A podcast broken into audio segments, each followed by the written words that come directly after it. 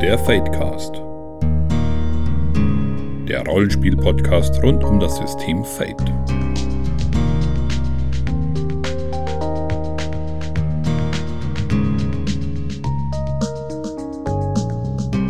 Herzlich willkommen beim Fadecast, Folge 48 und heute begeben wir uns zum dritten Mal in das abgebrannte London.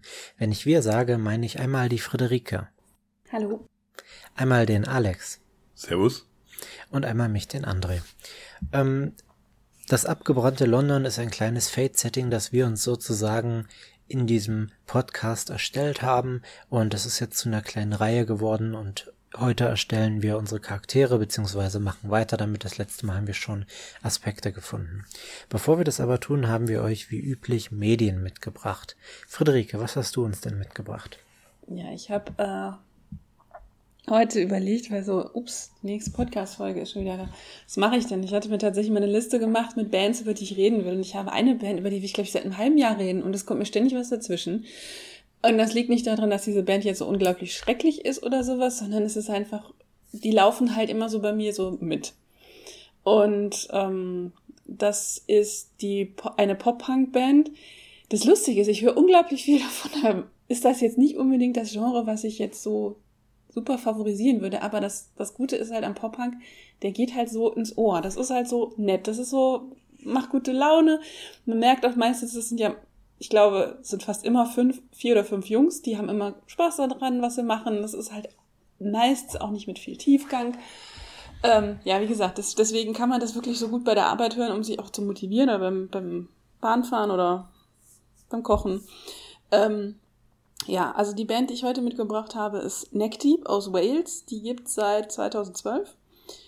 Und auf die bin ich schon letztes Jahr aufmerksam geworden. Da waren sie nämlich eine von den beiden Vorgruppen von A Day to Remember. Die andere Vorgruppe war Mooseblood, die auch so was, glaube ich, so was ähnliches machen. Ich weiß es nicht genau, weil das Problem war, beim Mooseblood ähm, hat man nicht viel gehört, weil die haben irgendwie nicht mitgekriegt, dass äh, die Halle irgendwie für ein paar hundert Leute ausgelegt war und nicht für zehn.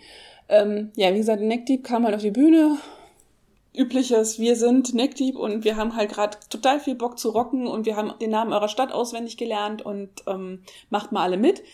Das hat aber auch gezogen und ähm, ja, deswegen, ähm, ich freue mich, euch seht die demnächst nochmal live. Und gibt's da noch was zu denen zu sagen? Ja, es macht Spaß, ne? Also ich höre die total gerne, deswegen, ich, ich höre sie auch immer wieder, deswegen, ich hatte sie immer schon mal auf der Liste, so von wegen, kannst du jetzt mal vorstellen, weil die sind gut, die das ist im Grunde genommen das, also ich, ich, ich glaube, wenn man so eine Genre-Definition machen müsste und müsste jetzt irgendwie sagen, okay, fünf Bands aus dem Genre oder drei, die's, die's, ähm, die dafür äh, typisch sind, dann wären die auf jeden Fall dabei für mich. Ich meine, vielleicht habe ich auch gar keine Ahnung, aber ähm, ich würde sie halt da sehr als sehr typisch sehen. Und ähm, ja, ich verlinke gerne was und das war es auch schon von mir. Es ging, glaube ich, relativ schnell diesmal. Ja. okay, dann halte ich mich auch kurz. Ich habe ein illustriertes Buch mitgebracht, nämlich Monster Calls von Patrick Ness auf äh, der Basis einer Idee von einer anderen ähm, Schriftstellerin, die wohl kurz bevor sie das Buch schreiben konnte, verstorben ist an Krebs und genau darum geht es auch. Es geht nämlich um einen Jungen, dessen äh, Mutter todkrank ist und ähm, darum, dass er so seine Probleme hat, damit umzugehen, aber alles mit so einem leicht übernatürlichen Überbau. Also er, ein, ein Monster spricht ihn halt an und, und sagt ihm, es wird ihm drei Geschichten erzählen. Und ähm, natürlich gehören diese beiden Handlungen sehr miteinander zusammen. Und ähm, es ist einerseits ein sehr, ein sehr, natürlich ein sehr tragisches Buch, andererseits ein sehr hoffnungsvolles Buch. Ich will auch jetzt nicht spoilern, was passiert. Ähm, und ein sehr, sehr düsteres Buch. Also extrem atmosphärisch geschrieben und die Illustration, also ich weiß, also ich würde es nicht ein Kinderbuch nennen, eher ein Jugendbuch und ähm, diese Illustration, das ist auch, also das ist Albtraummaterial. Wenn, wenn gerade das Monster nicht in dem Buch so, ja, größtenteils sympathisch wäre, wäre das wirklich richtiges Horrormaterial, diese Illustration. Aber richtig wahnsinnig gut gemacht, auch ähm, diverse Preise dafür gewonnen. Und ähm, ich habe das Buch an einem Abend durchgelesen, drei, vier Stunden, also es ist sehr wenig, einfach, es liegt nicht daran, dass ich so schnell lese, sondern einfach daran, dass es wenig Text ist und viele Illustrationen. Und ähm, es hat mich vollkommen mitgerissen.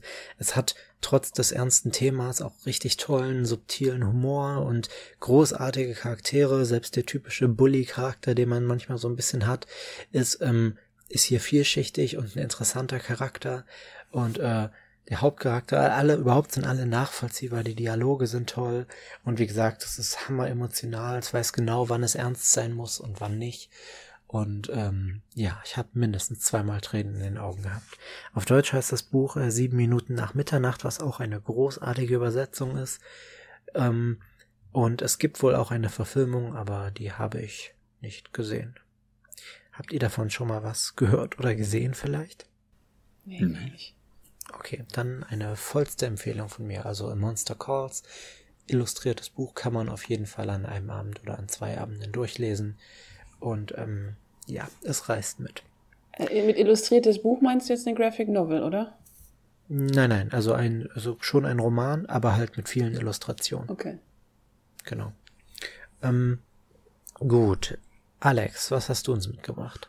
Ich habe ein Computerspiel mitgebracht und zwar Owlboy, ein Jump'n'Run ja. oder besser gesagt ein Jump'n'Fly, müsste man sagen, das 2016 für sämtliche Plattformen erschienen ist. In dem spielt man Otus, einen stummen Eulenjungen, also so menschlich äh, Eule letzten Endes, der es bis dato in einer friedlichen Dorf gelebt hat, in einer wirklich schön gemachten Welt, der es dann von einem Luftschiff Piraten überfallen wird und die stehlen ein mächtiges Eulenartefakt und ab da beginnt dann letztendlich das Abenteuer. Und äh, Otus ist selber jetzt kein großer Kämpfer, kann zwar fliegen, aber ansonsten nicht recht viel anderes. Aber zum Glück hat er dann bis zu drei Freunde, die er mit sich rumtragen kann. Das ist ein recht schönes, ähm, ja, das ist eine schöne Mechanik im Spiel, dass man selber eben rumfliegt und die hängen unten dann so dran. Und man muss ja dann eben mit dem einen Stick, man muss man den Otus fliegen und mit dem anderen Stick am Controller muss man versuchen, da mit den anderen zu zielen. Das ist am Anfang etwas ungewohnt, aber wenn man mal reinkommt, dann macht das schon wirklich Spaß. Und diese wunderschöne Pixelgrafik. Was ich aber dazu sagen muss, also für die 100%er unter den Spielern, also wie mich auch, die versuchen möchten, möglichst alles dann zu holen, kann es bisschen schwierig werden, weil es fehlt sowohl fehlen Karten von den jeweiligen Leveln, in die man ist, also man kann da ein bisschen verloren gehen. Also im Spiel normalerweise nicht, aber wenn man dann irgendwo die geheimen Kammern sucht, dann kann ein bisschen schwierig werden. Oder eben, es gibt auch keine schnelle Reise, dass man irgendwie zu einem bestimmten Punkt zurückreisen könnte, sondern da muss man dann wieder durch den kompletten Level durch, was natürlich durch fehlende Karte noch zusätzlich erschwert wird. Aber ich bin noch nicht durch, aber es macht wirklich unbandig viel Spaß und ich kann Leuten, die halt Jump'n'Run-Spiele mögen, wirklich sehr empfehlen. Also sowohl grafisch als auch spielerisch eine hohe Empfehlung von mir. Hm, es sieht doch wirklich verdammt danach aus, wie Super Nintendo-Spiele damals so gerne ausgesehen hätten, habe ich teilweise das Gefühl gehabt. Genau, genau. Also ich hatte eben Pixelgrafik, aber mit der heutigen, auch Ästhetik und auch mit der heutigen Kunstfertigkeit von den Leuten. Also da, die haben da schon einiges reingesteckt. Ja, cool. Ich glaube, so kurz waren unsere Medien noch nie. Ähm, und das nutzen wir natürlich einmal voll aus. Und ich würde sagen, Friederike gibt uns kurz einen eine, einen kurzen Rückblick, was es mit dem abgebrannten London auf sich hat und dann fassen wir nochmal kurz alle unsere Charaktere zusammen, ehe wir ihre Fertigkeiten und Stunts basteln. Ja, und zwar, ähm, also unser abgebranntes London, wir hatten nicht überlegt, ein postapokalyptisches ähm, Steampunk-London, beziehungsweise ein viktorianisches London, ähm, das äh, von einer großen Katastrophe verheert worden ist. Wir haben auch nicht näher definiert, also es ist ein Feuer ausgebrochen, wir haben nicht näher, noch nicht näher definiert, woher dieses Feuer kam, was das für einen Ursprung hatte. Ähm, ich glaube, wir waren uns da, haben da noch überlegt, ob es übernatürlich oder natürlichen Ursprungs ist, sprich, der Klassiker, ein Drache oder was weiß ich, hat die Stadt angezündet oder aber eine Gruppierung, die das Ganze für ihre Zwecke nutzen will, hat die Stadt angezündet. Das ist aber auch ja nicht der Fokus der ganzen Sache, sondern ähm, der Fokus ist eigentlich dass die Charaktere, die Spielercharaktere bei Scotland Yard arbeiten. Und zwar jetzt bei einem ganz neu gegründeten Scotland Yard und ähm, das äh, wird halt immer noch so ein bisschen belächelt mit diesen modernen Verbrechensaufklärungsmethoden. Und vor allen Dingen sind alle oder fast alle ähm, Mitglieder bei Scotland Yard, zumindest war das jetzt, hat sich das auch für unsere Spielercharaktere so ergeben, sind es ehemalige Verbrecher. Ja, ähm, dass das äh, dieses, dieses abgebrannte postapokalyptische London hat natürlich auch so seine, seine Aufgaben. Und ähm, also so rein flufftechnisch wo haben wir halt auch gesagt zum Beispiel, dass der Großteil des Adels einfach aufs Land geflohen ist. Dass also mit der Regierung ist das auch nicht mehr so, vielleicht so, wie es mal war. Weil die sich halt auch gesagt haben, was soll ich denn in so einer Stadt, wo denn äh, äh, alles runtergebrannt ist, wenn ich so einen schicken Landsitz irgendwo in Südengland habe. Also wie gesagt, die Aufgaben waren, also die aktuelle Aufgabe ist, hungrige Bäuche sind nicht die gesetzestreuesten und die zukünftige Aufgabe, wer ist eigentlich dieser Scotland Yard? Ähm, dann hatten wir überlegt, dass es natürlich auch Gesichter, also Faces dieser, ähm, dieser Stadt geben muss. Und da hatten wir einmal als, als Gegner und Gegenspieler eben den Archibald Weatherby, den Archduke, Archduke Archibald, beziehungsweise er lässt sich gerne so nennen. Ähm, der ist so, so ein Typ, der hat, ist halt zu Geld gekommen, dadurch, dass er den ähm, ganzen Armen eben überteuerte Ware verkauft hat, die sie halt dringend gebraucht haben und sie konnten nicht woanders hingehen, sondern mussten halt bei ihm kaufen. Ähm, der hatte halt auch so als, als Aspekt, ich bin der Archduke, hast du das Geld, habe ich die Ware. Und äh, sein absolutes Gegenteil und eine von den, von den wirklich von den guten und vielleicht auf der Seite der Spielercharaktere ist halt die Lady, Lady Penelope, also eine idealistische Adlige, die einfach nur helfen möchte, aber die vielleicht dabei auch manchmal übers Ziel hinausschießt oder vielleicht auch manchmal diese ganzen Mechanismen da nicht so ganz ähm, blickt. Jedenfalls hat sie als Aspekt gekriegt, das Gegenteil von gut ist gut gemeint. Und als einen von den Places hatten wir halt noch die Dogs definiert und niemand will hier sein, weil da ist es halt jetzt noch schlimmer, als es im echten viktorianischen England war, weil eben auch sehr viele Arme, sehr viel ähm, ja, Kriminalität und alles Mögliche davor herrscht. Eben und äh, in diesem Setting haben wir halt unsere Charaktere. Ich weiß nicht, wollen wir die jeder einzeln nochmal vorstellen oder soll ich die gerade nochmal zusammen? Sagen. Ja, dann. Also wir können es ja kurz machen, ne? Ich, ähm, genau, ich fange einfach mal kurz ja, an. Genau. Ähm, mein Charakter ist wie, glaube ich, nicht der einzige, ein gewisses Klischee. Es ist Beaumont, ein sanfter Gigant, das ist ein Konzept. Äh, niemand kennt ihn wirklich, was einerseits heißt, dass sein ziemlich gewaltiges, bulliges Äußeres die Leute oft so ein bisschen abschreckt und niemand ihn wirklich für das erkennt, was er wirklich sein will. Und andererseits auch, dass er jetzt einfach nicht der sozialste ist. Allerdings hat er einen Helferkomplex und ähm, einen großen Gerechtigkeitssinn, denn äh, sein Motto sozusagen, einer, einer seiner Aspekte ist, Verbrechen fordert Gewalt. Das heißt, er neigt dazu, Verbrechen mit Gewalt zu beantworten, was ihn durchaus schon mal in, in ähm, Probleme mit anderen Gruppengliedern bringen könnte und er spricht mit Tieren, was einerseits, ähm, er ist wirklich ganz gut darin, ähm, ich sag mal, eine, eine Bindung zu Tieren aufzubauen und, und mit ihnen umzugehen, aber er kann natürlich nicht wirklich mit ihnen sprechen. Aber tatsächlich spricht er mit ihnen, was nicht unbedingt heißt, dass sie ihn verstehen, aber ja, es, es wirkt vielleicht ein bisschen seltsam. Und ähm, er ist damals bei dem Ausbruch des Feuers, hat er im Knast gesessen, weil er so als, als Rausschmeißer und als kaufbarer Muskel tätig war und hat dann aber Leuten beim, ähm, ja, ich wollte jetzt ausbrechen, aber das ist das falsche Wort, ähm, beim Entkommen geholfen, sozusagen aus dieser Feuersbrunst und hat sich seitdem entschieden, er möchte ähm, ein bisschen was Gutes tun für all die schlimmen Dinge, die er im Leben getan hat. Alex, möchtest du weitermachen? Ja, ich bin dann eben der Lucius Shackleby als Konzept habe ich den Mann mit tausend Gesichtern, also eben jemanden, der sich gern für alle möglichen Sachen ausgibt, also mal der reiche Adlige, mal, keine Ahnung, der Priester oder sonst was, je nachdem, was er gerade braucht.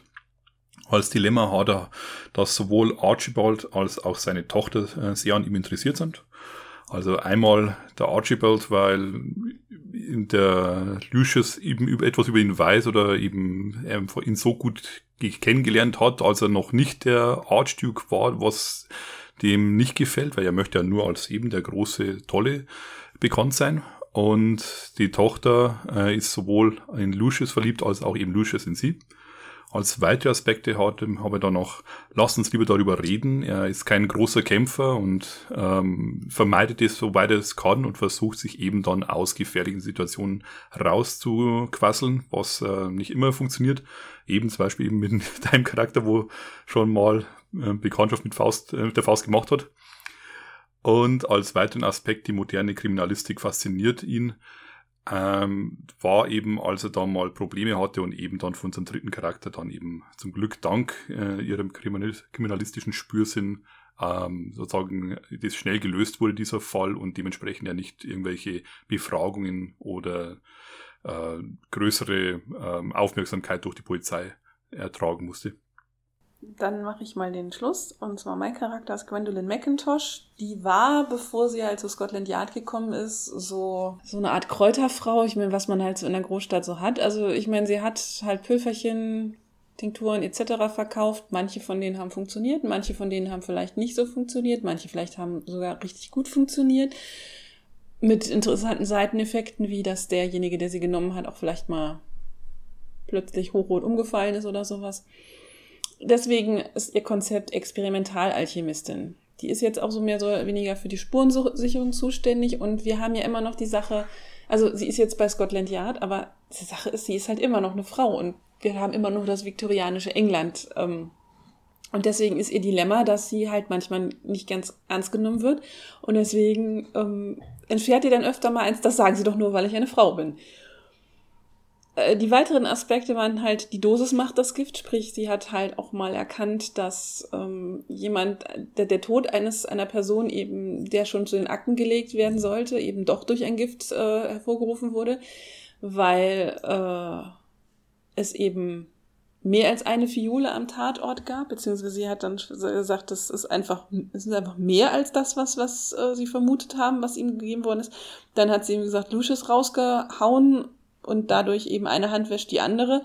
Und der dritte Aspekt war, dass sie halt so eine Ahnung hat oder vielleicht irgendwie mit diesen, wer auch immer die Stadt angezündet hat, dass sie da vielleicht schon so ein bisschen in die Richtung sich mal vorgewagt hat und deswegen hatte ich halt diese, diese, diese Textzeile aus äh, der Buffy-Folge, der Buffy-Musikfolge mit I touch the fire and it freezes me. Also ja, sie hat sich davor gewagt und das ist ja nicht gut bekommen, aber äh, vielleicht macht sie es trotzdem nochmal.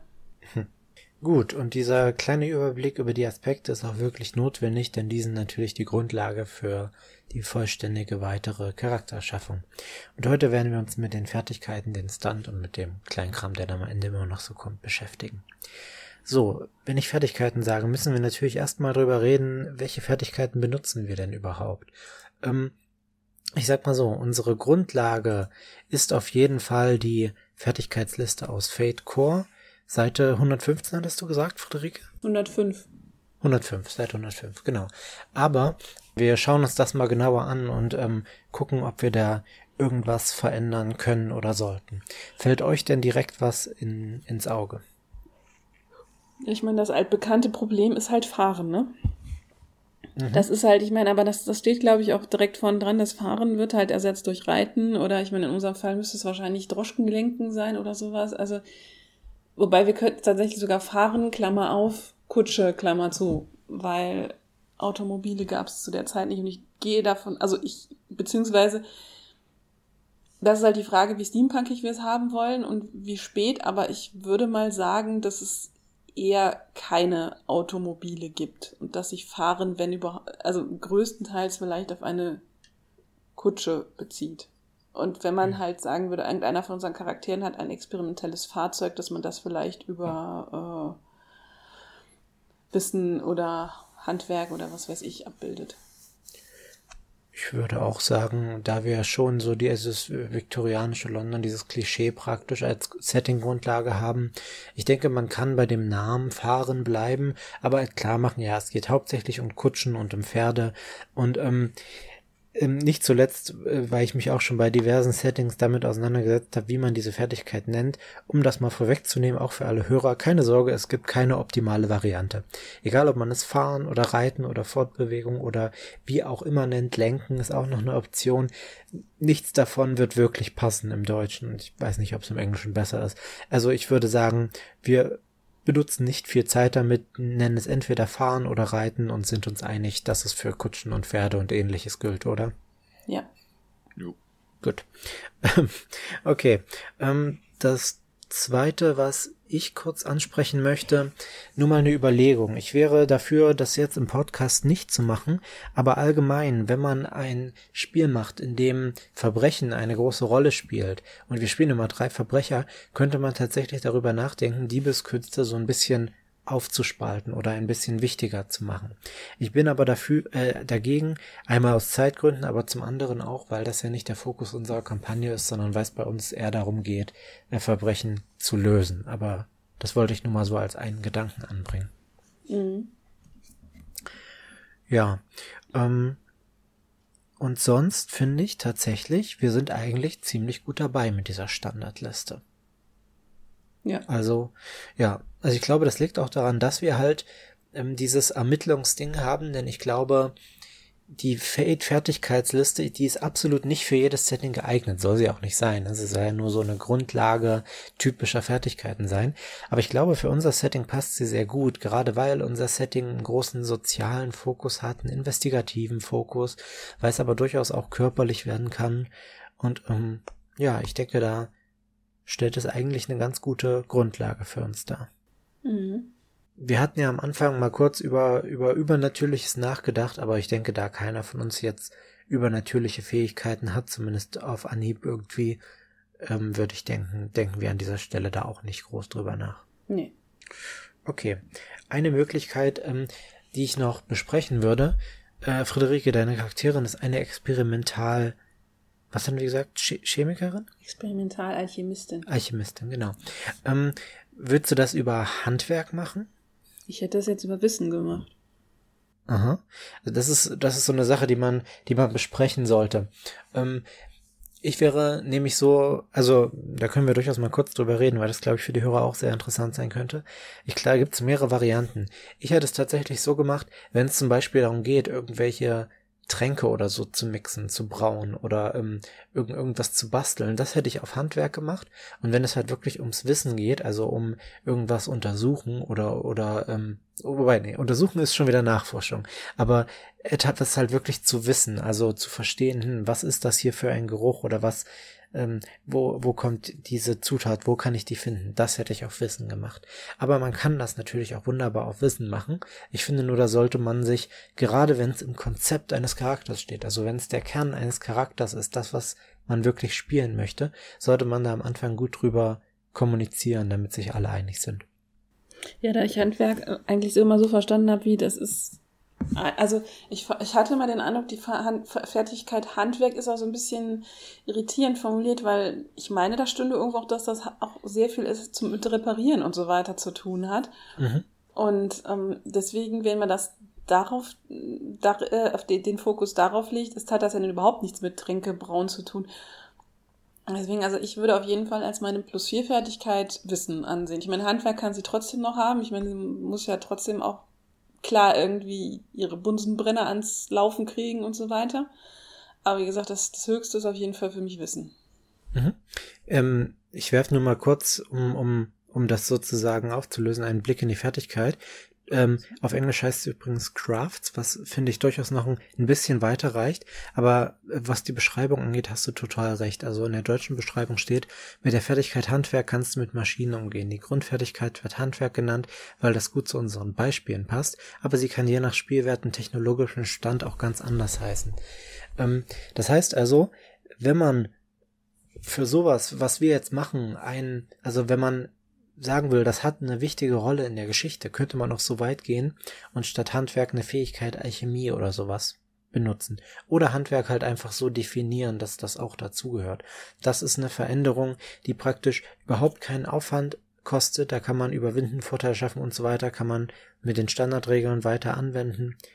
Ähm, das nur so für unsere Hörer sozusagen, was ich da fürs Brainstorming gerade ganz interessant finde. Und wenn man zum Beispiel sagt, okay, Wissen ist mir echt zu breit gefächert, weil Wissen ist ja quasi von, ja, alles. sagen wir von Alchemie bis Zoologie alles abgedeckt, kann man das natürlich entweder ähm, in Absprache in Wissen, Alchemie, Wissen, Parapsychologie, Wissen weiß ich mhm. nicht, aufteilen oder halt über Stunts spezialisieren, dass man sagt, okay, ich kriege plus zwei auf Wissen, wenn ich halt jetzt mein alchemistisches Experiment mache, wenn ich eben ähm, versuche zu erforschen, was für ein Tier das jetzt war oder sonst irgendwas.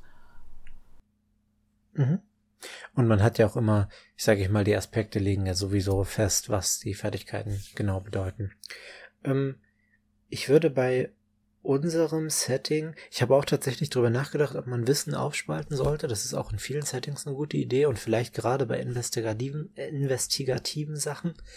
Aber ich würde bei uns ein bisschen davon absehen, nicht zuletzt, weil ich glaube, ähm, unsere Gruppe wird letztendlich nicht die Gruppe sein, die wahnsinnig mit Wissen um sich wirft. Da bist du wahrscheinlich der einzige Charakter und selbst das wird, sage ich mal, es ist nicht der Kern des Charakters, besonders viel zu wissen.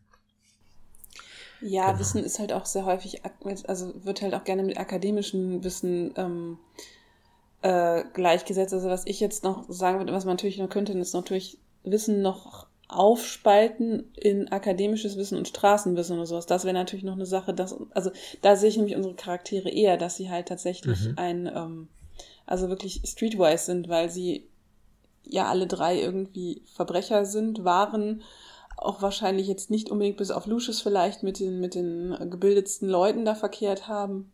Mhm. Also das, das könnten, aber wie gesagt, das ist ja, diese Fertigkeitsliste ist ja nicht endgültig, sondern ähm, die kann ja nach, wie gesagt, nach Belieben, kann, kann man spezialisieren, wenn man das möchte, oder ergänzen, wenn man es möchte. Ich mir klar, man kann da natürlich jetzt auch noch Stricken und Häkeln einbauen, wenn man das will, aber ich finde tatsächlich auch die Überlegung sehr gut, ähm, weil du hast recht natürlich. Also gerade die, eine solche Wissensfertigkeit könnte bei uns eine Rolle spielen.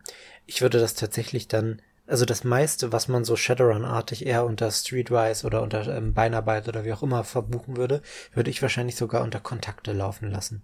Ja, das geht auch natürlich, klar. Okay, gut, also bleiben wir bei der Standardliste und sagen halt, ja, fahren ist reiten, wie auch immer. Ähm, ich würde mal sagen, der Einfachheit halber bleiben wir jetzt einfach mal bei fahren und wissen, ja, reiten zählt auch drunter. Okay, gut. Friederike hat gerade schon gesagt, ähm, Wissen ist ihre Plus-Vierer-Fertigkeit. Ähm, der Höchstwert sozusagen. Und dann geht's ja mit der Pyramide runter. Alex, weißt du schon, was dein Höchstwert sein soll? Auf alle Fälle Täuschung. Mhm. Okay. Ähm, hast du über andere Fertigkeiten nachgedacht, die das vielleicht sein könnten? Äh, erst hatte ich mir so gedacht, mit Charisma zu arbeiten, aber nee, ich, der da ja wirklich eben andere Personen darstellen möchte, muss es Täuschung sein, was äh, da das sich drauf immer begründet hat, was er gemacht hat. Dementsprechend, oder eben mit Empathie zum Beispiel zu arbeiten oder sowas, aber nee. Das ist sozusagen diese Dreier-Kombo wird ziemlich weit oben sein bei ihm. Aber Täuschung ist auf alle Fälle das, was ihn am meisten ausmacht oder vor allem seine äh, berufliche, in großen Anführungszeichen, Tätigkeit bisher immer war. Ja. Ähm, und ich denke, an der Stelle können wir auch mal kurz nochmal anmerken, es ist natürlich sehr sinnvoll, bei den Fertigkeiten zu kommunizieren, dass, ähm, weil beispielsweise würde ich immer sehr stark davon abreden, da, abraten, dass zwei Charaktere dieselben Höchstfertigkeiten haben, äh, weil man hat ja so diese Idee des Nischenschutzes, also dass wenn zwei Leute die gleiche Nische bedienen, beispielsweise zwei Leute jetzt Täuschung hätten. Das kann funktionieren, aber das legt einen sehr starken Fokus und das macht die einzelnen Charaktere so ein bisschen weniger einzigartig. Ähm, also sozusagen, sie sind nicht mehr die einzigen, die das so gut können. Und in dem Sinne würde ich sagen, also bei meinem Charakter wird Empathie recht hoch sein. Es wird nicht ähm, die plus vier sein, aber ich denke eine plus zwei mindestens. Also deswegen finde ich das mit Täuschung auf plus vier auch sehr passend. Okay, und ich werde auf jeden Fall äh, Kraft auf plus vier nehmen. Ich habe erst überlegt mit äh, Kämpfen oder Kraft, aber ich will ja allem voran ein sanfter Gigant sein und nicht ein sanfter Schläger. Das heißt also, äh, Kämpfen dann sicher auch auf plus drei, aber ähm, Kraft ist so das, was ihn als Charakter bestimmt. Ja, und dann können wir immer noch so ein paar Fertigkeiten, die wir für den Charakter irgendwie wichtig finden, einfach mal so brainstormen. Ich mache mal direkt weiter. Wie gesagt, Empathie sehe ich sehr wichtig für den Charakter. Da würde ich eine plus zwei geben. Ich würde ihm auch einfach, weil er halt durchaus ein Verbrecher war, würde ich Diebeskünste auf plus eins ansetzen. Was hatte ich gerade noch? Kontakte. Ja, er ist nicht so der sozialste, aber wie gesagt, er war halt in der Verbrecherszene durchaus unterwegs. Da würde ich ihm auch eine plus eins geben. Ähm, und ja, und halt sonst diese ganzen, äh, diese ganzen körperlichen Sachen und Wahrnehmung und so. Also alles so das, was man als Kämpfer, sag ich mal, braucht, würde irgendwo zwischen plus eins und plus drei landen. Ähm, was ich nicht machen werde, ist sowas wie ähm, Täuschung beispielsweise. Das ist gerade das Falsche für ihn. Ich glaube, fahren werde ich auch auf plus zwei packen, weil ich einfach dieses Bild großartig finde von dem großmuskulösen Typen mit der Melone, der vorne auf der Kutsche sitzt mit ähm, mit den Zügeln in der Hand oder in den, in, in den in zwei Fingern und ähm, und es passt natürlich auch äh, zu diesem Umgang mit Tieren, sage ich mal. Und ein Kanarienvogel auf der Schulter. Oder nee, irgendeinen so kleinen, kleinen Singvogel, der ihm zugeflogen ist und man denkt eigentlich, um Gottes Willen, dieser Singvogel, der kann doch gar nicht sich da festhalten, aber irgendwie ist diese Kutsche, wird tatsächlich ähm, sehr sanft gelenkt und jeder, der drin saß, sagt, das ist ja aber genau. Schnellste Genau und so. sicherste Kutschfahrt meines Lebens. Genau so. Ähm, da er aber mehr ein sanfter Gigant und weniger eine Disney-Prinzessin ist, habe ich mich tatsächlich für einen Wiesel entschieden. Aber da kommen wir dann bei den Stunts nachher dazu. ähm, die, die Vögel finde ich aber auch nicht schlecht. Ja, der wäre jetzt auch nicht der dauerhafte Begleiter, sondern halt nur zufällig, weil er ist halt, ist ja, Ja. ein guter Mensch und irgendwie hat, der den, hat er den Vogel gerade noch auf der Straße gefunden oder so. Ja, die, die fliegen ihm mit Sicherheit auch zu. Ähm, mir fällt an der Stelle noch auf, wenn man so einen Charakter hat, ähm, könnte man natürlich auch, also würde ich jetzt abermals nicht empfehlen, aber könnte man drüber nachdenken, sowas wie Tierkunde oder im Umgang mit Tieren auch als eine neue Fertigkeit festzulegen. Oder Überlebenskunst gibt's manchmal auch, wo das auch ganz gut mit reinpasst. Da wir das nicht haben, müsste man dann überlegen, wie man das abdeckt und ich würde vorschlagen, wir machen es einfach über soziale Fähigkeiten und warum er gut mit Tieren ist, würde ich dann einfach dadurch erklären, dass er halt Empathie hat. Ähm, das macht ja auch irgendwo Sinn, dass er sozusagen die Tiere versteht. Vielleicht gebe ich ihm da noch einen Stunt oder so, aber im Zweifelsfall hat er auf jeden Fall schon seinen Aspekt. Okay, ähm, Friederike, was hast du noch so an, an, an welchen Fertigkeiten? Ach ja, noch ein Gedanke bei mir kurz, bevor wir zu dir kommen. Ähm, provozieren ist immer so ein interessanter Fall. Ich, ähm, es würde sich bei dem Charakter einerseits völlig anbieten und andererseits überhaupt gar nicht. Und ähm, deswegen würde ich es, glaube ich, auf Plus zwei packen. Also so ein, so ein Mittelding. Er, er kann es machen, wenn es sein muss, aber jemand, der wirklich dahinter steht, wäre wahrscheinlich fähiger. Ich bin am überlegen, was ich, also wie gesagt, auf plus vier wissen und ich überlege, also ich weiß, was ich ganz nach unten packe auf jeden Fall, ist Charisma, die ist nicht charismatisch, die ist eher so ein bisschen, ich meine, sie ist halt auch alleinstehend und sie musste sich selber durchschlagen, deswegen da wird man nicht charismatisch, da wird man, glaube ich, eher so ein bisschen, weiß ich nicht, Provokant. also da wird man ja schon ein bisschen provokant, also ich würde tatsächlich provozieren auf zwei oder drei setzen, beziehungsweise ich glaube wahrscheinlich eher auf zwei und würde es dann durch, durch einen Stunt boosten, ähm, entsprechend, also Charisma auf plus eins, wenn überhaupt. Athletik, Athletik auf plus eins, weil ich meine, sie kann zwar schnell wegrennen, aber sie ist halt einfach doch immer noch. Also sie ist keine Sportlerin, sie ist halt eine Frau, die halt viel irgendwo in ihren Hinterzimmern da irgendwie gewerkelt hat. Ja, was wir eben hatten, auf jeden Fall, also Handwerk würde ich schon bei ihr sehen. Vielleicht sogar Mhm. auf plus drei oder plus zwei. Wahrnehmung definitiv, weil ähm, sie sich halt auch immer, also ist immer sehr aufmerksam gewesen und musste auch gucken, dass ihr halt auch keiner erfolgt und oder aus, aus dieser Situation, dass eben eine alleinstehende Frau ist, äh, Profit schlägt irgendwie in irgendeiner Form. Ähm, ja, vielleicht noch irgendwie sowas wie, also eine von diesen drei Fertigkeiten, die halt doch für Kriminelle sehr wichtig sind, also Heimlichkeit, Täuschung oder Diebeskunst. Ich tendiere ein bisschen zu Täuschung, wobei, ähm, weil sie halt, also ich sehe sie nicht als, als, als Diebin, aber vielleicht könnte man halt auch sagen, irgendwie Heimlichkeit das auch mit irgendwie im Stunt dann mit Ta- Täuschung ab und zu mal tauschen irgendwie, was weiß ich, sie kann Heimlichkeit statt Täuschung nehmen oder sowas. Das ist noch nicht so ganz ausgereift. Ja, Kontakte und Empathie Mhm. sehe ich bei ihr auch eher so auf zwei. Und ja, und was, was natürlich auch noch wichtig ist, also ich, ich weiß jetzt nicht, ob sie damit ein ziemliches One-Trick-Pony wird, wenn ich jetzt halt Wahrnehmung und Wille beide auf drei setze. Aber ich finde, das würde schon eher zu ihr passen, dass sie halt auch ein sehr willensstarker Charakter ist. Und dann halt provozieren auf zwei, Handwerk auf zwei und Kontakte auf zwei. Und dann hätte man das eigentlich schon, finde ich. Mhm. Ich gucke gerade noch mal aufs. Wie sieht's denn mit Schießen aus bei so einem Charakter?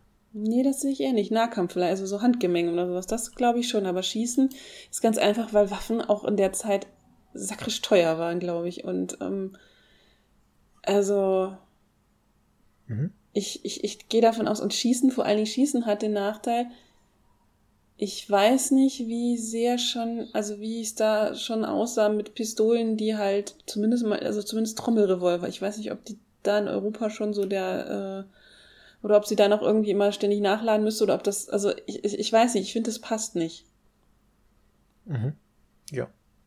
Ist auch voll okay. Ja. Ich merke, ich merke gerade meinen eigenen Sexismus, weil ich sofort vor Augen hatte, wie sie jemand mit einer Handtasche schlägt, aber das ist wahrscheinlich nicht das, was du vor Augen hattest. Bei, bei Kämpfen.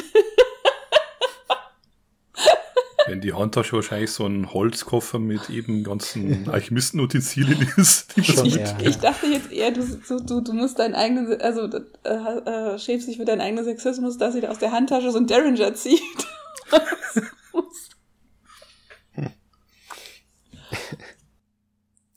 okay. Ähm, Alex, wie sieht's bei dir aus mit den Fertigkeiten, mit den restlichen?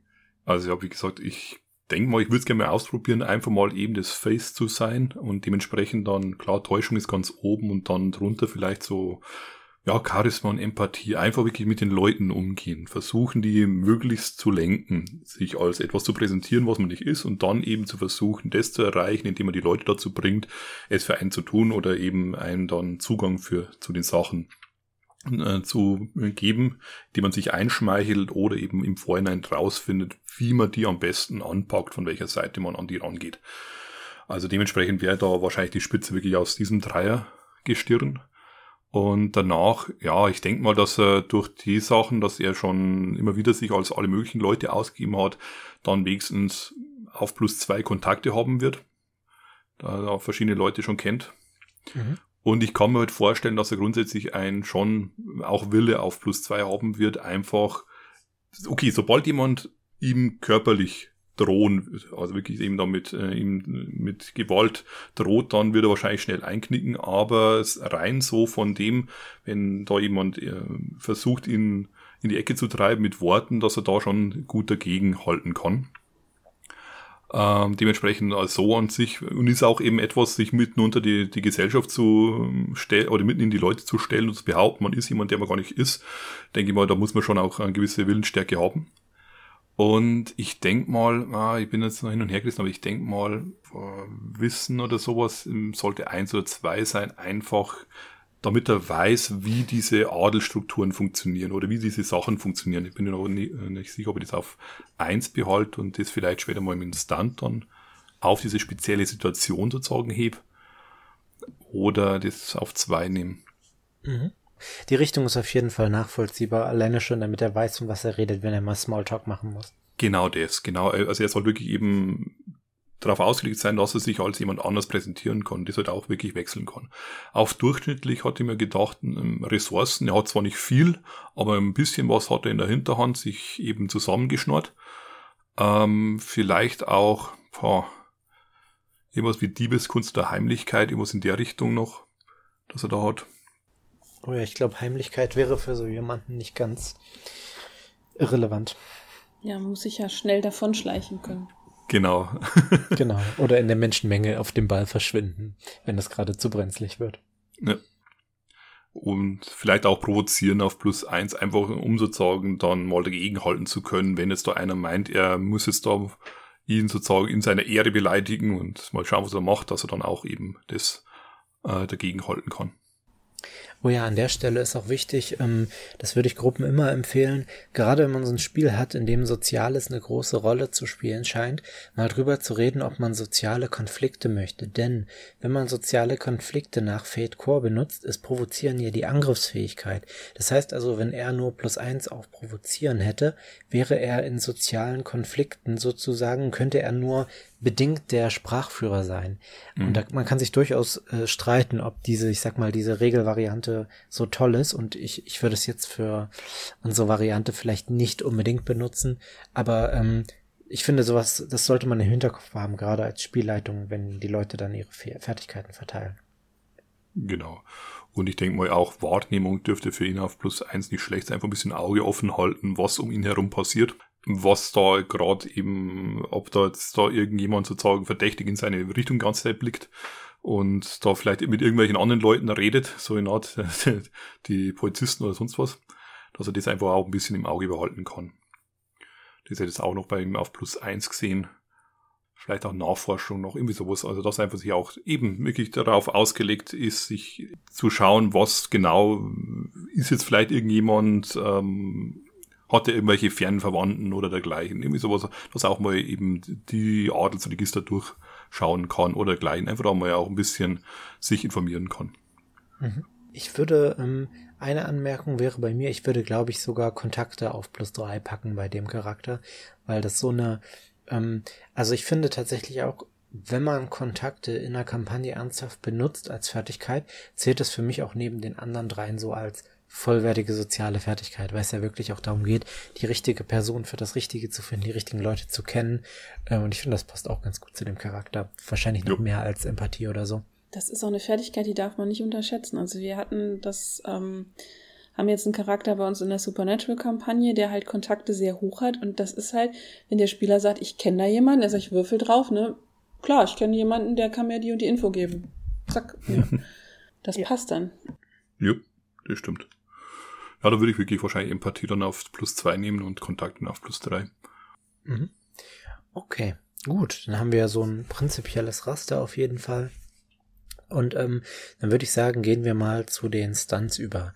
Standardmäßig, ähm, wir find, befinden uns jetzt übrigens äh, im Buch auf Seite 54. Ähm, standardmäßig hat man drei Stunts und eine Erholungsrate von drei. Man kann aber mehr Stunts nehmen und die Erholungsrate senken. Ähm, empfohlen wird immer gerade Anfänger nicht unbedingt mehr zu nehmen. Ähm, können wir natürlich machen, wie wir wollen. Ich fange mal wieder an mit einem Stunt, ähm, nämlich haben wir schon über einen Tierbegleiter geredet und mein Bild ist tatsächlich ein diebisches Wiesel und so möchte ich den Stunt auch nennen. Und es ist tatsächlich ein Wiesel, was dann immer mal so ähm, sich sich um seinen Hals legt oder ein, ein wenig wie ein Schal aussieht oder ein, ein, ein Nerz oder was auch immer. Ähm, und äh, was halt immer bei ihm ist.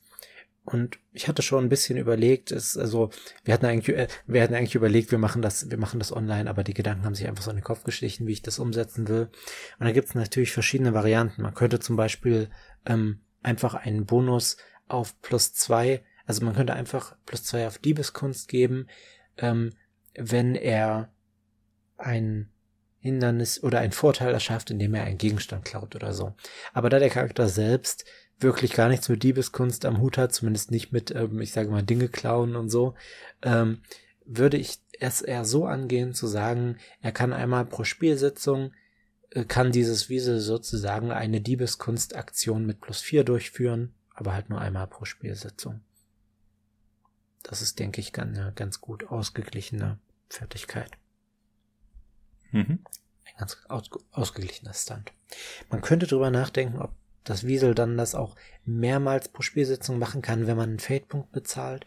Ähm, aber da müsste ich vielleicht auch noch mal ein bisschen äh, die die Bücher plündern und gucken, wie das andere Spieler gemacht haben, ob das dann nicht schon wieder ein bisschen zu krass wird. Ich denke, es würde gehen, aber ja, wenn man einmal pro Spielsitzung macht, ist es auf jeden Fall ausbalanciert. Da muss man keine Sorgen haben, dass, dass es problematisch wird. Okay, habt ihr schon Ideen für einen Stunt? Ja, und zwar, ich habe gerade eben nochmal umgebaut. Ich habe auf plus zwei Handwerk, Provozieren und Nachforschung und habe das Kämpfen ganz rausgeschmissen, dafür die Empathie eins nach unten äh, gepackt.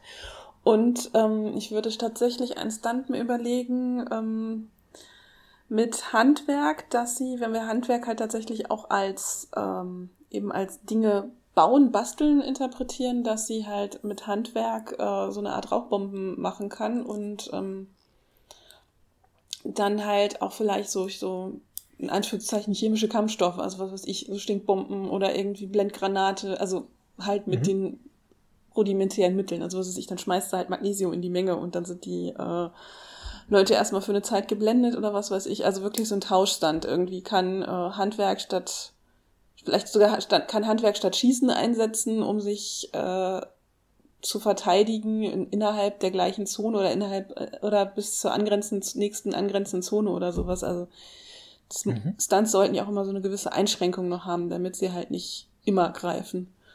Mhm. Ich hätte auch ähm, so, das wäre auch meine erste Variante gewesen. Also kann ähm, Handwerk anstelle von Kämpfen benutzen oder anstelle von äh, Athletik, um sich zu verteidigen. Ähm, vielleicht auch, wenn sie sozusagen, wenn sie ihr Zeug dabei hat oder ne, wenn sie, äh, wenn, wenn sie sich auf den Kampf vorbereitet hat, sowas ist auch eine ganz gute Einschränkung. Oder was auch geht, kann ähm, Handwerk anstelle von Schießen benutzen, um im Kampf Vorteile zu erschaffen, die Gegner blenden können oder außer, außer Gefecht setzen können, irgendwie sowas, das wäre auch mhm, möglich. Genau, das sind Ja, aber wo du jetzt gerade sagst, also was natürlich auch ein Stunt sein könnte, oder ein extra in dem Fall halt dieser, dieser tragbare Alchemistenkoffer, ne, dass er halt wirklich immer sowas dabei hat und auch schnell improvisieren kann mit dem Zeug. Also, also, es gibt also mh, es gibt ja so diese eine Stunt-Schablone, die auf jeden Fall geht, wo man sagen kann, ähm, ich kann einmal pro Spielsitzung bestimmen, dass ich in meinem Alchemistenkoffer irgendwas dabei habe, was ich gerade absolut brauche. Irgendwie sowas. Ja, gut, also da müssen wir den nicht als extra definieren, sondern ähm, also dann ja, würde ich tatsächlich den Alchemistenkoffer noch als ähm, also von wegen, ich habe einmal pro Spielsitzung was dabei, was relevant, also was, was Spiel, sitzungsrelevant ist dabei, äh, was plotrelevant ist, so rum. Und beim dritten hätte ich, glaube ich, ganz gerne noch irgendeinen, ähm, ich überlege halt irgendwie so einen Boost auf Kontakte, irgendwie Kontakte aus einem bestimmten Milieu oder ähm, weiß ich nicht, so kennt mhm. jemanden, der jemanden kennt. So einmal pro Sitzung fällt mir halt ein, dass ich in dem Stadtteil halt auch schon mal jemanden besucht habe oder dass da jemand mein Zeug gekauft hat oder sowas.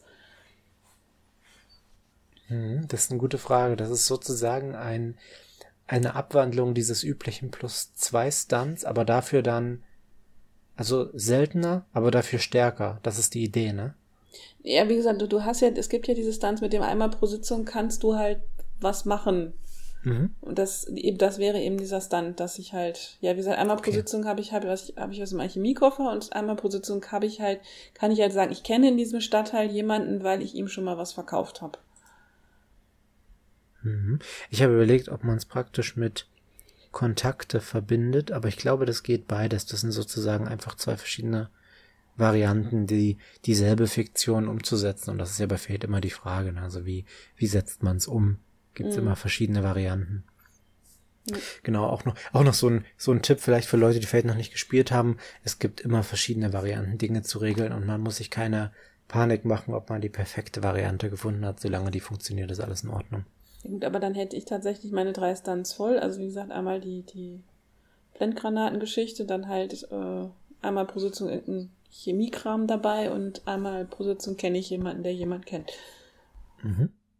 Ähm, Alex, wie sieht's bei dir aus? Ja, ich habe mir ein bisschen da Distanz ein bisschen durchgelesen und da hat mir zum Beispiel äh, eine Person viele Gesichter recht gut gefallen, was ich glaube, das passt sehr schön. Und zwar ist der aus Fate Core, immer wenn du eine Person zum ersten Mal triffst, kannst du einen Fate-Punkt ausgeben und ihr weismachen, dass ihr euch schon vorher unter einem anderen Namen und unter einer anderen Identität getroffen habt. Erschaffe einen Situationsaspekt, der die Identität repräsentiert. Zusätzlich kannst du Täuschung statt Charisma nutzen, wenn du mit dieser Person interagierst. Also das fand ich eigentlich, das ist letzten Endes Lucius Shackleby ja. da habe ich gedacht, das, das, passt einfach so schön. da mhm. würde ich den auf alle Fälle schon mal übernehmen. Okay. Soll ich erstmal weitermachen? Ja. Okay. Ich würde auf jeden Fall, da mein Charakter jetzt der einzige ist, der so einen Kampffokus hat, würde ich auch auf jeden Fall einen Kampfstand nehmen.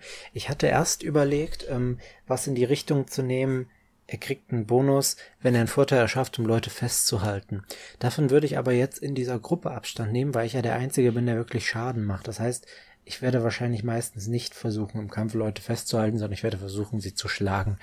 Ähm, eine Variante wäre ähm, sowas wie, mh, äh, keine Ahnung, donnernde Kraft oder so, dass er vielleicht plus zwei kriegt, wenn er ähm, wenn er Schergen mit Kraft im Nahkampf angreift, die selber keine Waffen haben oder so, also oder überwältigende Kraft oder sowas, also dass er einfach wirklich äh, namenlose kleine Schergen Scherken, Scherken, Schergen ähm, problemlos in den Boden rammen kann und erst dann, wenn es sozusagen ernsthafte Gegner gibt, äh, wird es interessanter bei ihm. Das wäre auf jeden Fall noch ein möglicher Stand. Das wäre dann also plus zwei, um ähm, namenlose NSCs anzugreifen die nicht bewaffnet sind oder so. Das würde auf jeden Fall gehen.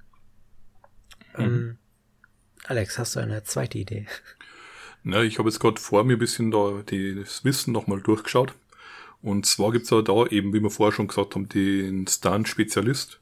Wähle eine Spezialisierung wie in dem Fall Kräuterkunde, Kriminologie oder Zoologie. Du bekommst plus zwei auf alle Proben mit diesem Spezialgebiet. Und das wäre letzten Endes bei ihm das Spezialgebiet, ich versuche es gerade eben zu umreißen, also eben dieses Londoner Gesellschaft oder wie, wie umreißt man es am schönsten? Also wenn wir jetzt dem Stunt einen Namen geben würden, würde ich den tatsächlich Burke's Peerage nennen. Und das ist ja dieses, ähm, ich habe es mal irgendwann umschrieben mit adelsgelbe Seiten. Das ist ja, also Terry Pratchett, bei, bei, bei, bei auf der Scheibenwelt gibt's ja immer Twerps äh, Peerage, das ist halt die Verballernung davon. Und der Burke's Peerage ist tatsächlich so ein Verzeichnis aller Adelshäuser in Großbritannien. Ja, ja das ist gut, das gefällt mir. Das ist wirklich, aber er ist jetzt grundsätzlich sehr beschränkt, eben auf London und, äh, und nähere Umgebung, weil mehr braucht er gar nicht. Aber eben, dass er sich da recht gut auskennt. Ja, okay. Das gut, ja. Ähm, Friederike, noch eine Anmerkung zu dem Stunt mit dem Koffer. Ähm, was wir gerade gemacht haben, mein Fehler ist praktisch gar kein guter Stunt, weil das kannst du ja standardmäßig mit einem Fade-Punkt machen. Also du kannst ja deinen Aspekt einsetzen, ähm, um einen Fakt zu erschaffen. Und das ist ja genau das, was der Stunt sozusagen auch sagt. Aber ich habe auf Seite 114 was gefunden. Da gibt es einen Bastler-Stunt. Du musst keinen Fade-Punkt ausgeben, um das Detail hinzuzufügen, dass du genau die richtigen Werkzeuge dabei hast. Sowas könnte man praktisch auf den Koffer ummünzen. Also so nach dem Motto, mhm. du musst keinen Fade-Punkt ausgeben, um das Detail hinzuzufügen, dass du genau die richtigen Chemikalien oder Bastelwerkzeuge, was auch immer, also dein, dein Zeug halt dabei hast. Ja, das gefällt mir. Mhm, dann sind wir sozusagen wieder auf der ausbalancierteren Seite. Ja. Okay. Ähm, ich bin mir bei meinem dritten tatsächlich nicht so ganz sicher. Wenn wir jetzt in einem tatsächlichen Spiel wären, würde ich ihn wahrscheinlich erstmal freilassen und im Spiel dann gucken, was ist. Das würde ich nämlich auch allen ähm, Leuten empfehlen, die sich nicht so richtig entscheiden können. Im Spiel fällt einem immer irgendwas auf. Ähm, aber im Zweifelsfall könnte ich auch einfach wirklich sowas nehmen wie ähm, Tierflüsterer äh, kriegt plus zwei auf Charisma wenn es darum geht, ähm, ein, ein Tier zu einer bestimmten Handlung zu bewegen und dann überwinden oder sowas. Das wäre auf jeden Fall was, was passen würde. Das würde ihn aber durch die zwei Stunts natürlich schon relativ stark in diese Tierrichtung bewegen. Ähm, deswegen bin ich mir nicht ganz sicher. Vielleicht würde ich ihm auch was geben, noch, noch mehr in Richtung Kämpfen gehen. Also beispielsweise, dass er mehr Stresskästchen hat oder so. Das würde für ihn auch ganz gut passen. Aber ja, ja, oder dass du direkt eine leichte Konsequenz oder die kon leichte Konsequenz ignorierst oder sowas oder wie was. Irgendwie gibt es da so welche, genau. dass du, oder, ja. Genau, da gibt es auch einiges bei Kämpfen. Nee, bei Kämpfen. Ich überlege gerade, wo das war. Bei Kraft müsste das dann sogar ja. sein, was natürlich sehr gut zu ihm passen würde. Ähm, gibt es dann Hart wie Stahl. Einmal pro Spielsitzung kannst du für einen Feldpunkt eine mittlere Konsequenz in eine leichte Konsequenz umwandeln genau, oder sowas. eine leichte Konsequenz entfernen. Genau. Ja. Sowas würde auch sehr gut mhm. passen, ja. Genau. Ähm, gut. Haben wir schon? Drei? Genau, ich würde bei mir noch den ah, ja. letzten Stand wirklich auch mal offen lassen, weil ich doch äh, sehr, ich sag mal, spezialisierten Charakter jetzt dort gemacht habe, inwieweit der sich auch so grundsätzlich spielen lassen würde oder inwieweit er sozusagen eben ein bisschen zu stark One-Trick-Pony wäre und gegebenenfalls da ähm, dass er da ein bisschen auch in anderen Feldern, je nachdem, was dann sich im Spiel ergibt, dann noch ein bisschen was reißen kann, würde mir da eben den dritten Stand aufheben für ihn. Genauso wie ich ja auch äh, den dritten normalen Aspekt jetzt noch freigelassen habe. Ja. Ich, das ist auch allgemein immer eine gute Überlegung zu überlegen, noch sozusagen eine weitere Nische für den Charakter aufzumachen. Ne? Also, dass man halt sagt, das ist mein Fokus, aber das kann ich auch. Und ein Stunt ist dann natürlich die perfekte Möglichkeit. Genau. Weil eben zum Beispiel, dass man auf irgendeine Fertigkeit plus zwei eben geben kann in einer bestimmten Situation, das unterschätzt man vielleicht erst mal, wenn man es in dem Spiel noch nicht so gewohnt ist, aber das ist halt wirklich schon sehr mächtig. Also eben, wenn eine plus eins oder plus zwei Fertigkeit um zwei nach oben geschossen wird, da kann sich dann eben in diesen äh, festen Grenzen dann schon einiges dann, äh, wo, wo der Charakter mehr erreichen kann und mehr tun kann. Und dementsprechend, ja, würde ich ähm, immer empfehlen, wenn man nicht wirklich genau weiß und auch schon eben Fate schon gut gespielt hat, lass lieber einen Stunt mal offen. lasst sie mal frei und schaut mal, was im Spiel eben euch ergibt und wo ihr am Spiel, im Spiel dann eben in Situationen reinkommt, wo ihr sagt, ah, da würde ich jetzt gern eigentlich auch noch, da fehlt unserer Gruppe vielleicht was oder da würde ich mich gern auch noch mit drin sehen. Dann kann man eben hier sagen, okay, und dafür habe ich den dritten Stand. Kann ich so unterstreichen. Mhm. Gut, wunderbar. Dann haben wir praktisch auch schon Distanz. Das ging wunderbar schnell. Und ähm, dann gibt's noch so ein paar Kleinigkeiten, die ich sagen, die ich würden, würde ich sagen, die wir auch kurz mal durchspielen. Gut, einmal Erholungsrate. Ähm, dadurch, dass Alex und uns jetzt ein Stunt fehlt, kriegen wir nicht mehr Erholungsrate, weil sozusagen die ersten drei gratis sind. Man könnte natürlich mit dem Spielleiter drüber reden, aber nach den Standardregeln ist das nicht so. Ähm, aber unser Stress verändert sich. Ähm, wenn wir da auch die Standardregeln nehmen und davon gehe ich mal aus, äh, bräuchten wir jetzt die genauen Fertigkeitswerte. Ich weiß auf jeden Fall, da ich Kraft auf plus 4 habe, bekomme ich nicht nur zwei zusätzliche körperliche Kästchen. Ach nein, genau, ich bekomme zwei zusätzliche körperliche Kästchen und wenn ich irgendwann auf plus 5 komme, kriege ich auch noch eine zusätzliche leichte Konsequenz, aber die habe ich jetzt noch nicht. Ähm, und Wille werde ich wahrscheinlich nicht oder vielleicht auf plus 1 haben, also da kriege ich keins oder nur ein zusätzliches Stresskästchen. Das heißt, wahrscheinlich habe ich dann zwei endgültig. Wie sieht das bei euch aus? Bei mir wäre es eben so, da ich keine Kraft habe, nirgends, dementsprechend bleibt da der Stress auf zwei Kästchen. Und da ich Wille dann auf plus zwei habe, bekomme ich noch ein zusätzliches, also hätte der Lucius Shackleby drei ähm, geistige Stresskästchen. Mhm. Ja, die ähm, Gwendolyn kriegt auch zwei geistige Stresskästchen mehr. Ähm, körperlich nicht, weil Kraft habe ich ja gar nicht und deswegen, ähm, ja. ja. Aber da sie den Wille plus drei hat, kriegt sie da auch noch mehr. Genau. Ja, und das war's. das sind unsere Charaktere. Ich würde sagen, dann schließen wir die Charakterschaffung an der Stelle auch ab und schauen mal, ob und was wir dann mit den Charakteren weitermachen. Ja. Seid ihr denn zufrieden mit euren Charakteren? Ja. Also ich muss sagen, mir gefällt es sehr gut. Also ich, ich weiß nicht, wie er sich dann eben wirklich spielt, inwieweit das es dann sozusagen sich ähm, so umsetzen lässt, wie ich mir das im Kopf vorstelle, aber grundsätzlich habe ich da wirklich einen Charakter im Kopf, wirklich ein Bild davon, wie er herkommt, wie er her stolziert oder und sobald dann eben irgendwann doch mal einer so einen Schlagstock oder dergleichen zieht, wie dann plötzlich ins Gesicht entgleist, das, das finde ich schon eine, macht immer wieder Spaß, auf diese Art und Weise einen Charakter zu bauen. Ja. Ich muss auch sagen, ich habe auch genau dieses Bild vor Augen, habe ich auch sehr. Und ähm, ja, also ich kann es mir auch gut vorstellen. Vor allem mag ich bei dem Charakter auch, er ist einerseits ein Klischee, aber andererseits kann er halt nicht nur zuhauen, sondern auch so ein paar andere Spezialisierungen. Und das gefällt mir immer ganz gut. Ja. Gut, dann würde ich mal den Fate Cookie öffnen.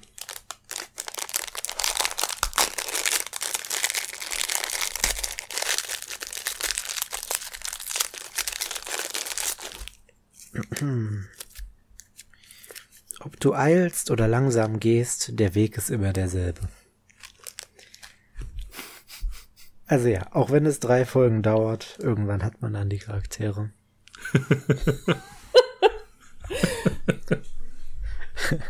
war das zwei im Grunde genommen? Das eine war ja die Welterschaffung. Stimmt. Stimmt. Zyniker würden jetzt sagen, das gehört mit dazu, aber das, sind, das sind Zyniker. Wer, ich wollte gerade sagen, wer von uns ist denn Zyniker? niemand, niemand. Okay. Gut, ähm, das war Burning London für heute, for now, und dann sehen wir weiter. Und euch vielen Dank für den Podcast und unseren Zuhörern auch vielen Dank. Und dann würde ich sagen, wir hören uns beim nächsten Mal beim Feldcast. Bis dann. Servus.